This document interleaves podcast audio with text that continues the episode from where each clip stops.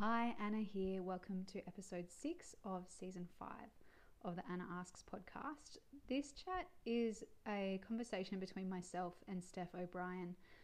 We recorded this one earlier in the year, I think around June, and I've been sitting on it for a while. And once I've gone through to edit it, I'm really not sure why because I think there's some really rich conversation, big topics covered, and lots that can be gleaned from this episode, regardless of how your pregnancy journey, your births and postpartum have been. So, we do touch on some sensitive topics. I'd like to warn you that there is mention of both birth trauma and potential termination of a wanted pregnancy. We also discuss pregnancy related illness, hyperemesis gravidarum, at length during this episode, and I've included some links to support services in the show notes here should you need them. Now, as Steph has had her baby already, she's actually been recording weekly check ins or postpartum diaries on her own podcast. So, if you're interested after listening to our conversation as to how things have actually played out for her, you can listen along on the Postpartum Stories with Steph podcast. All right, enjoy our chat.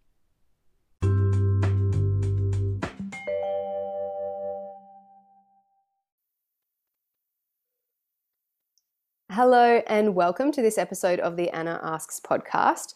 Now, as you know, as part of season five, I'm speaking with a whole lot of people involved in pregnancy, postpartum, birth, and motherhood spaces that are preparing for their own babies. So today I'm speaking with Steph O'Brien. Hi, Steph. Hi, Anna. How are you? I'm well, thank you. I'll get you to introduce yourself in a moment, but before I do that, I just want to acknowledge the traditional owners of the land on which we live and work and where this podcast is being recorded today. So I'm on beautiful Awabakal country. And where are you, Steph? I am on Wadawurrung country um, in Victoria. Beautiful. So Steph is around Geelong and I am up at Lake Macquarie, New South Wales. And as with many things, we've sort of met through different, I suppose, training avenues and through the online world. And it's lovely to have a, a real conversation with a real person. So, Steph, welcome, and can you introduce yourself, please? Who who you are, and perhaps who's in your family, and why you have the drive or desire to do the work that you now do with families. Yeah, sure. So, my name is Steph. Um, as Anna mentioned, I am, I never know where to go. Do I talk about work first or kids first? um, so I am a mum of one little boy who's about to turn four. And I also have another little boy on the way who will be here in August sometime. I'm very good at creating Leo babies. I am a postpartum doula and I currently live and work in Geelong. Have a lovely husband whose name is Clay and um, now I've gone blank. That's all right. What what was it that drew you towards becoming a doula? What experiences led to that decision? The path that led me to doula work was really informed by my own postpartum and birth experience. So, without going into too much detail, I did have a very traumatic birth experience with my son, which kind of then lent itself to my postpartum experience. And I just got to a point in postpartum, probably, I don't know, two months in, where I was like, this is the, the level of support we get as new mothers is absolute bullshit. And that was sort of a turning point for me where I realized, you know, how many women are doing this alone and overwhelmed and miserable. That's what kicked things off in terms of me becoming a doula. Now, it took a long time from having that realization to then actually learning that a postpartum doula exists and what that means. So it was probably a good 18 months down the track after my son was born that I um, started looking into this work. Yeah. Mm, and in that time, did you start to address the lack of support that you were experiencing in your own postpartum, or was that really difficult to try and do given the complete dearth of structural frameworks to be able to access what we really what we really all need. Look, I probably wasn't able to call in support that in that first experience of postpartum. It was more just the realization of what women are going through, what mothers are going through. And I definitely had had a lot of work to do on myself around, you know, mum guilt and prioritizing my needs and that sort of stuff. And that was, you know, that took me a good 12 months or longer to kind of figure that side of it out. So no, I wasn't able to kind of figure out what it was I needed in terms of support until a lot a lot further down the track till I probably didn't need it, which is kind of why in this pregnancy in this postpartum, um, I have very very different plans around what support is going to look like for me. Yeah, and that's really what I've asked you to come onto the podcast to talk about how things have played out differently so far and what the remainder of your pregnancy, birth, and postpartum planning looks like as distinct from that first experience, which by all reports was pretty rotten. Mm. yes, pretty rotten. That's a great, um, a great summary of it all. It took me a long time to even want to be pregnant again, and I wasn't sure if I would ever be pregnant again because my first pregnancy, I was sick, vomiting every day for 16 weeks and then every other day till 20 weeks. And then I was sort of okay. So mentally, I was preparing myself for that kind of level of sickness again um, in this second pregnancy. So, look, the supports I called in for pregnancy were things like just having more information around um, morning morning sickness, and I say that in inverted commas, and sort of understanding like what might work this time around that I didn't try last time, like, you know, getting better quality prenatal vitamins and having um, an acupuncture session for morning sickness and all that sort of stuff. However, this time around, from five weeks pregnant, I was hit a hundred times harder with um, hyperemesis gravidarum. So basically, what that means is constant nausea and vomiting. It wasn't like my first pregnancy where I could just be sick and then get on with my day. It was sick all day, nauseous all day, can't eat, you know, it was horrible. And so that threw me for six again. and it's like, I, again, I don't know what support I can get really. Um, I tried the acupuncture, I tried absolutely everything you could think of, you know, lots of um, suggestions from people to eat ginger and all that sort of stuff. And with HG, it just, it doesn't doesn't yeah. do anything. It's not relevant. it's not going to take an edge off that at all. It's a serious medical condition. If you haven't heard of it before, it affects around three to four percent of pregnancies, and mm. It's really serious in terms of both physical, very very common for women to lose and pregnant people to lose a lot of body weight, become severely dehydrated, be hospitalized multiple times um, massive mental health ramifications too. So, mm.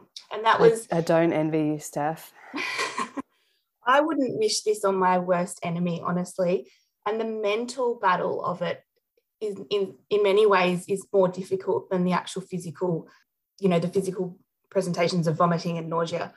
My anxiety peaked, and I didn't know where I could really go for support. And, you know, I rang the Panda hotline one morning because I was just feeling so just over it and like wanting to know what I can do. And I think I was hoping for someone on the other end of the phone to sort of have a magic wand they could wave.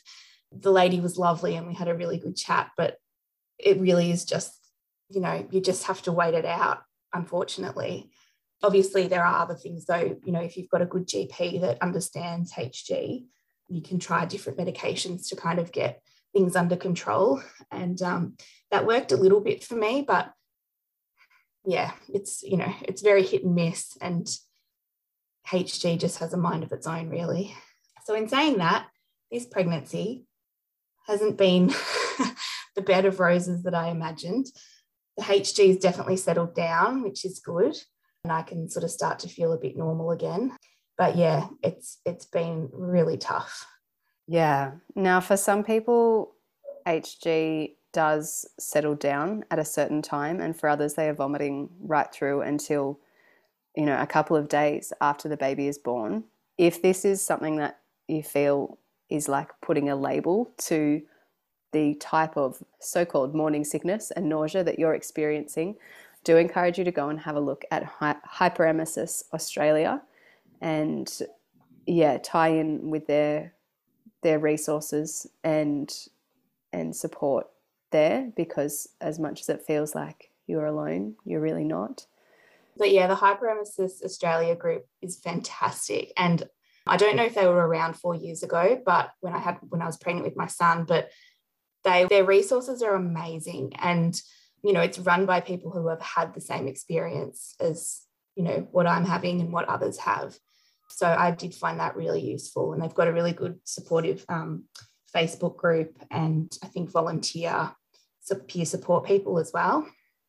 Yeah, wonderful. Is it something that the symptoms have settled down for you, or are you still feeling horrendous while we're having this conversation at seven months pregnant?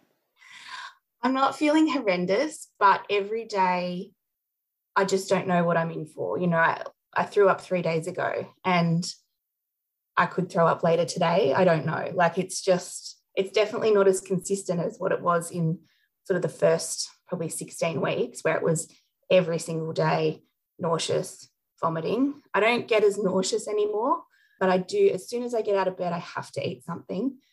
But then whether or not it sticks is another question. Um, but I do find now if I am going to vomit, then I usually I can just do that and then I can get on with my day. Like it's not like it wipes me out completely for the rest of the day anymore. But I did not expect to be still throwing up, you know, at 33 weeks pregnant. no, not at all. And even as you say this this vomiting that lasts for so long something that you never ever think is going to happen from pregnancy is that after an hg pregnancy you really have to go and like seriously get your teeth checked it's the same mm. as if as if somebody has been experiencing bulimia or vomiting a lot from another cause and that stomach acid coming back up i don't know if that's the if that is the primary reason for tooth issues but this is a whole like it's a whole body a whole mind systemic condition it's not yeah. just like it's not the picture of mm. beautiful glowing pregnancy at all no absolutely not and there's you know other ramifications as well that people don't understand like you know like you said if you're throwing up every day that can cause issues for your teeth but you know for me like because this is my second pregnancy you know there's a lot of pressure on my pelvic floor when I, not every time, but most of the time when I throw up now, I'm peeing myself. And it's like, okay, great, now I've got that to deal with. And also the medication that you take for um, vomiting and nausea constipates you. And so, like, there's just a, all these things going on that you're dealing with and trying to manage. It's definitely not that textbook glowing pregnancy. I don't know what that is really. No, not something that's been on your experience or your radar at all. I know another factor to consider having had an HG pregnancy is the size of your family. I know a lot of people who have decided that after an HG first, that one and done is the way for them because they feel that they honestly could not survive another pregnancy that is like hmm. that. Is that something that's weighing on your mind yet being your second child or is this something that's that really you're still just waiting it out to the finish line before you can even think about things like that? No um, i will never be pregnant again. I, know that 100% this will be my last baby. Um, and that it, that's for a range of reasons but the overwhelming reason is because of the hg like i i cannot do this again and and what I'm thinking of is the first trimester, just the the mental side of things, like the mental challenges. I don't want to experience that again. And you know, there was times very early on in this pregnancy, and this was, you know, a, a very consciously conceived pregnancy. But there were times around that six, seven week mark where I just thought to myself, I'm going to get an abortion because I, I can't deal with this. That's how difficult I found it all. I felt so much guilt around that because it was a planned pregnancy. I would never judge anyone for making that decision in this situation or making that decision ever. But it does happen. And I know a lot of people who want to have more children who have experienced HG who are terrified or who won't, you know, who won't get to have more children. And that is really upsetting for them. For me, I'm happy, like, because I'll have obviously have my son and I'll have another son. And I feel like we're quite complete. There's a little bit of sadness there around, well, maybe we could have had a third, but I can't open myself up to that experience again. And statistically, HG gets worse for each pregnancy. So that's where I'm at with it. Yeah, I've actually been reading in the last few days about, I think it's over half, perhaps 52% of people with HG do con- seriously consider terminating the pregnancy, even when it's very mm. wanted. And it's about an 80% chance of HG recurring in a subsequent mm. pregnancy. So they're major, like, it is a big, a big consideration. And for you at this point, it's now getting closer to the pointy end where you're thinking about plans for birth and thinking about entering postpartum. And as someone who works in postpartum care, you'd be acutely aware of how important recovery is and attempting to not get to those stages or start that postpartum period from a point of depletion. And mm. after an HG pregnancy, like it's kind of inevitable that that's the start point. Yeah. And it's really hard to get into the headspace of birth and postpartum when you are dealing with HG because you know I I was I would get really upset you know pretty much up until 30 weeks like I would have conversations with my husband about how I just didn't feel connected to this baby at all and mm. you know that made me feel like I was failing in some way and to anyone else who had had a similar experience to me I would say of course you don't feel connected like taking each day as it comes, dealing with whatever's thrown at you. And it's like that's a completely normal reaction. But I was a lot more harsh with myself since sort of that 30 week mark. I don't really know what happened. I don't know if it's some happy hormones or something that's kicked in, or he's moving a lot more and I'm sort of feeling kicks and things like that, where I am actually now starting to get excited to meet him. But for a long time, I wasn't. And that was just such a horrible feeling perhaps also just getting closer to knowing that there's a finish line, that it's not a distance away that feels like an eternity. I, you know, I'm very grateful to be pregnant and to be able to have children, but I don't love being pregnant. no, it's not looking... something that's working for your body. And I'm not, not, I'm very much looking forward to not being pregnant. So, yeah, I think maybe that finish line thing is um, playing a playing a part as well.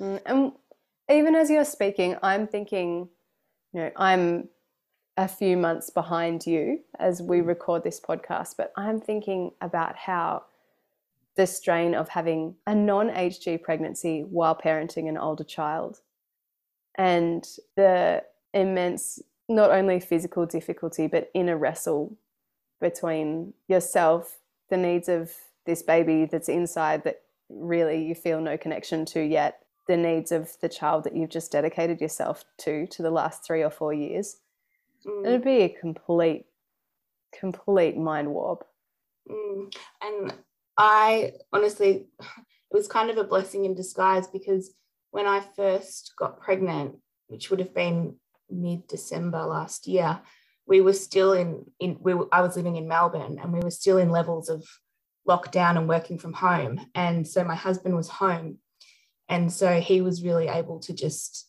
do everything with my son. Like I was, I couldn't get out of bed. I had to take a lot of time off work. You know, having him supporting both of us was, I, I don't think I could have looked after my son without help. Like it's just impossible. So I think with HG, it's almost impossible to look after yourself, let alone to look mm. after anyone else. Yeah, absolutely. So yeah and then there's you know feelings of guilt around that but i was sort of able to shape it in a way that i just thought my son and my husband they have a beautiful bond but they can keep working on it because they're going to need each other in nine months' time. True. and I'm doing other things. So this is good practice for them. yeah, just we just needed all the support we could get. So oh, what a journey so far. Really honoring you in your experience and I so appreciate the vulnerability of of sharing what you have done. I know that's going to really hit home for some people and make them feel very much less alone. I hope so. As you do come closer to that finish line, what do your plans start to look like for birth and postpartum and, and how might that be different or similar to your first experience? So with the birth of my my son four years ago, um, I won't go into too much detail because we'll be here for hours. But in a nutshell, I, my waters broke prematurely at home um, on a Thursday, and then I was admitted into hospital that afternoon. And because the hospital was so busy and I wasn't sort of advanced in my contractions, they were very sporadic. I waited until Saturday to be induced. And then Saturday night, I think it was probably around 12, 11 p.m., coming up to midnight. I was 10 centimeters dilated, started pushing, pushed for two hours. He wasn't moving, ended up with an emergency cesarean at three o'clock Sunday morning. So it was a very long, long process, Thursday to Sunday, and lots of other things going on in between.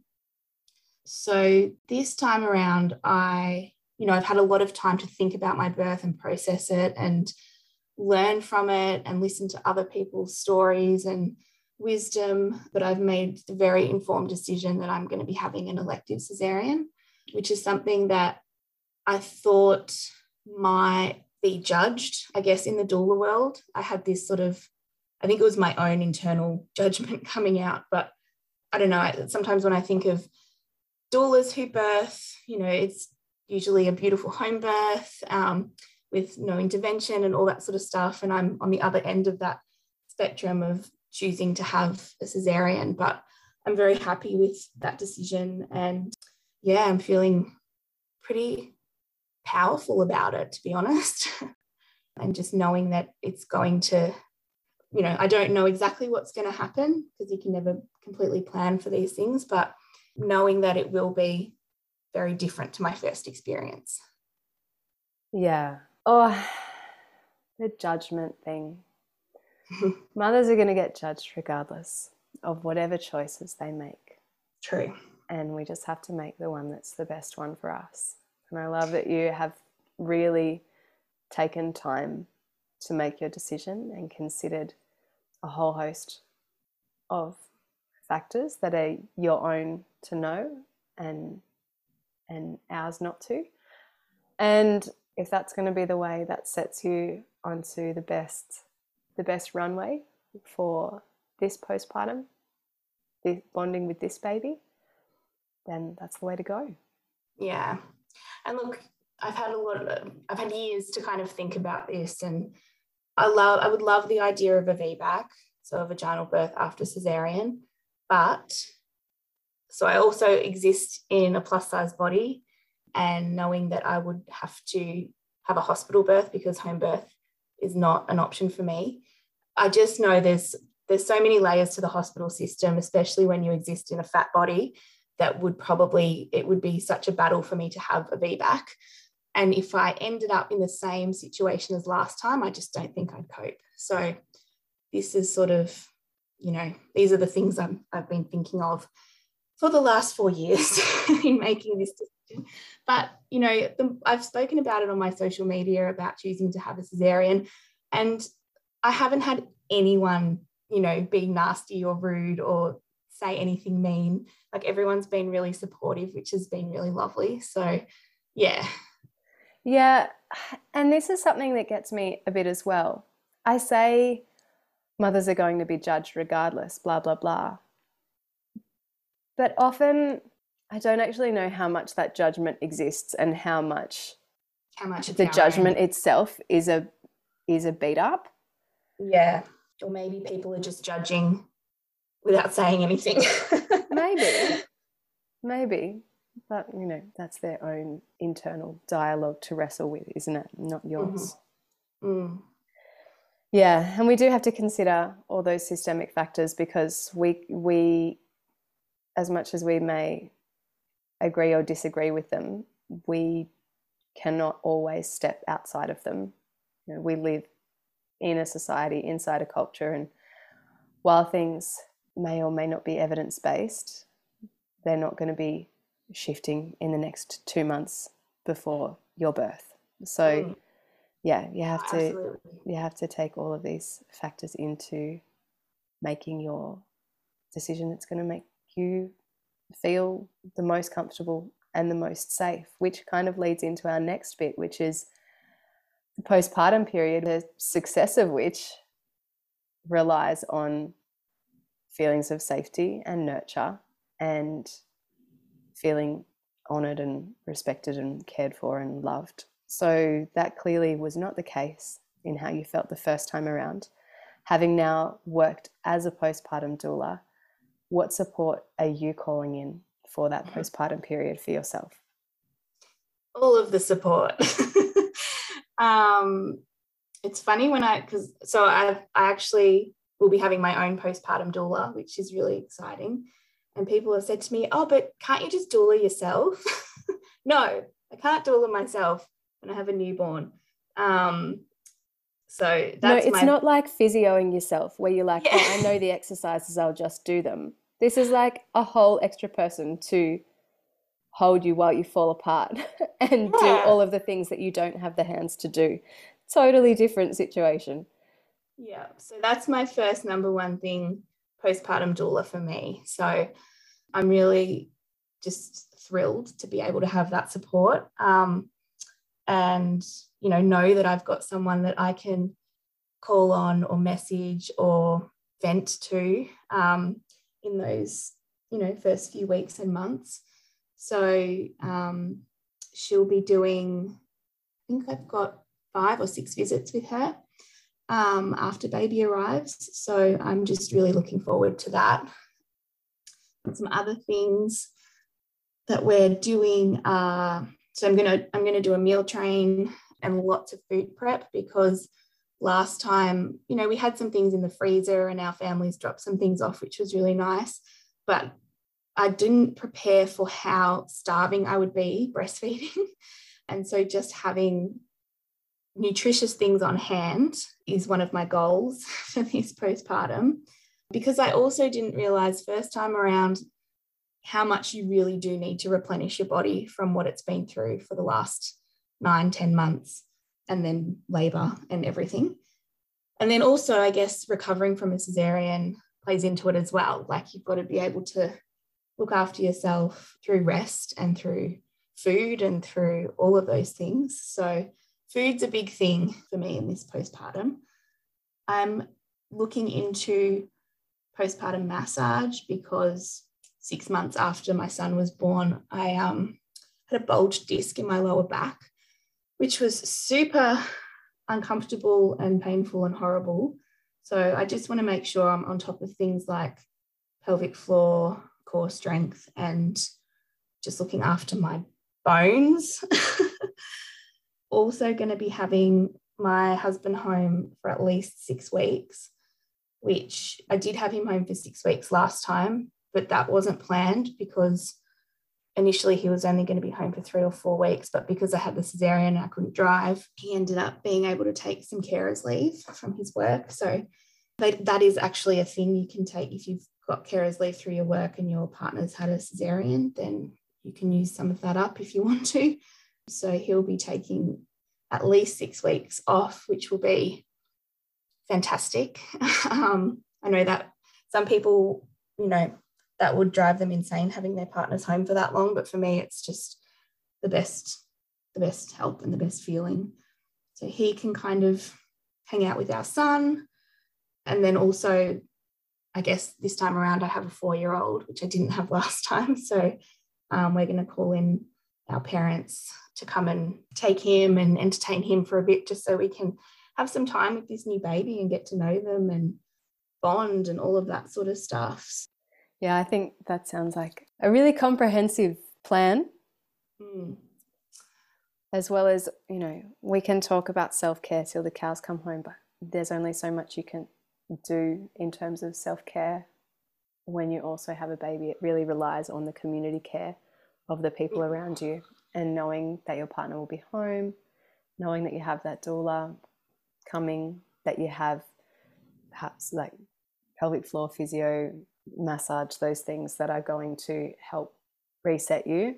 And on the base of the nutritional nourishment from from the food that's part of your plan too. So and these were all things I didn't even know of four years ago. Like No. obviously I knew I had to eat food, but you know, I didn't know what a women's health physio was or yeah, just all these little things. And even with breastfeeding, I haven't got I've got um good friends on hand who are lactation consultants. So I know I can sort of call on people, like I've met them through the work I do. Um, so I've got people there to kind of call on as well. But, you know, first time round, I just thought I would breastfeed. yeah, Like, I'll just do it. just happen. It's on tap, you know, the most natural thing in the world. yeah, No. how hard can it be? And that's the thing too. Like for me, I'm not I'm not concerned about breastfeeding at all, but I also recognize that I've never breastfed this baby before.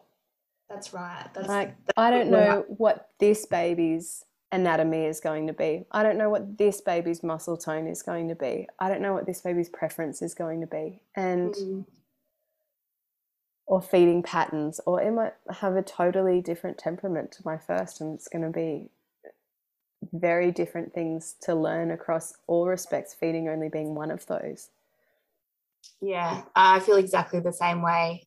It's like doing a dance where neither of you really know what dance you're doing, but like you have an idea of what dance you're supposed to do and they have no idea. So, you know, obviously it's it's, you know, it's going to take some time to come together. Yeah, I resonate with that because you don't know what baby what your baby's going to be like, what their mouth is going to be shaped like, you know, all of these things. So, oh, that was another thing I was going to say just with having a cesarean. So, I'm going to be antenatal, doing some antenatal expressing of colostrum from Yeah. 37 weeks because sometimes after you have a cesarean, your milk can take a little bit longer to come in. Mine didn't come in till day five last time. So, just preparing for stuff like that as well.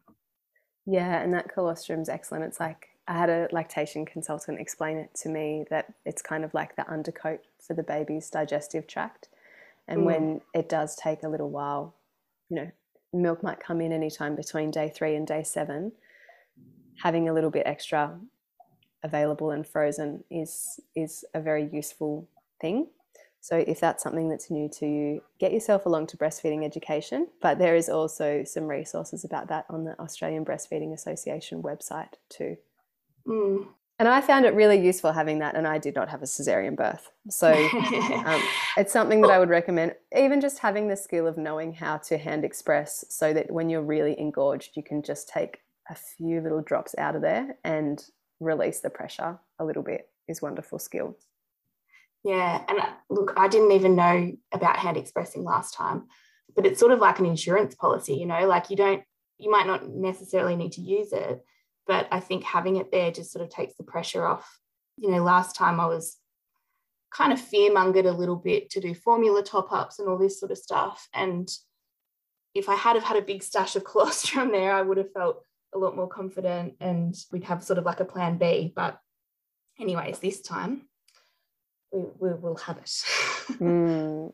Steph, just to finish up, if anyone is listening and wanting their experience to be different to the first time around, or perhaps if it is their first, just altogether better than the cultural norm, do you have a little snippet of wisdom or nugget of advice that you like to give to your clients approaching this stage? I would just say to really learn and educate yourself around what it is that you want. And for example, if you're wanting to have a VBAC, talk to other mums that have had VBACs, learn about physiological birth and how hormones play a role in that. Go and seek out people who kind of work in this space. So it might be a private midwife or something like that. Same if it's, you know, if you really want to breastfeed, get in touch with a international board certified lactation consultant, learn how breastfeeding works and, you know, the things that will help promote it. Yeah, look, really education. learn as much as you can uh, from people that you trust. Yeah, I was thinking about this just yesterday. It's learn as much as you can. And then when you feel you've collected the data that you need, shut out everything else and go mm-hmm. inward instead. Because yes. there's all the education that you can have, but then the intuition that we are separated from because we're living in a world that, that encourages us to disconnect from their feelings to instead follow rules. We need to get past that kind of bit and skip past the good girl rule follower so that we mm. can we can start working with our babies if possible even before they're born which i know with hg is a very difficult thing to say but yeah to start to tune in to each other because from the moment labor starts or your operation starts to give birth to that baby you're working as a team mm. Absolutely. or the next until they're an adult. So for the rest of your life. forever, forevermore. Thank you so much, Steph. Where can we find you? Obviously, you will be on maternity leave by the time this episode comes out. But if mm. we want to follow along with your journey or perhaps read back through some of the things that you have written about your pregnancy experience, where can we find you? Uh, you can find me on Instagram. That's where I hang out a lot of the time. My handle is at postpartum underscore with underscore Steph. I also have a podcast that's on all of the places you can listen to podcasts, postpartum stories with Steph. There's probably about 30 there that would be valuable to, to some of your listeners, I think. So go and have a look and yeah, come say hi on the gram. Mm, thank you for sharing your wonderful resource there, a treasure trove of episodes talking about a time that we don't really hear about often until it's too late. So, my hope is that this is reaching the ears of a few people who are getting there ahead of time, but we never know. If you're coming to it later, then that's fine too. We can only start where we're at. Thank you so much for your time today, Steph. Thanks, Anna.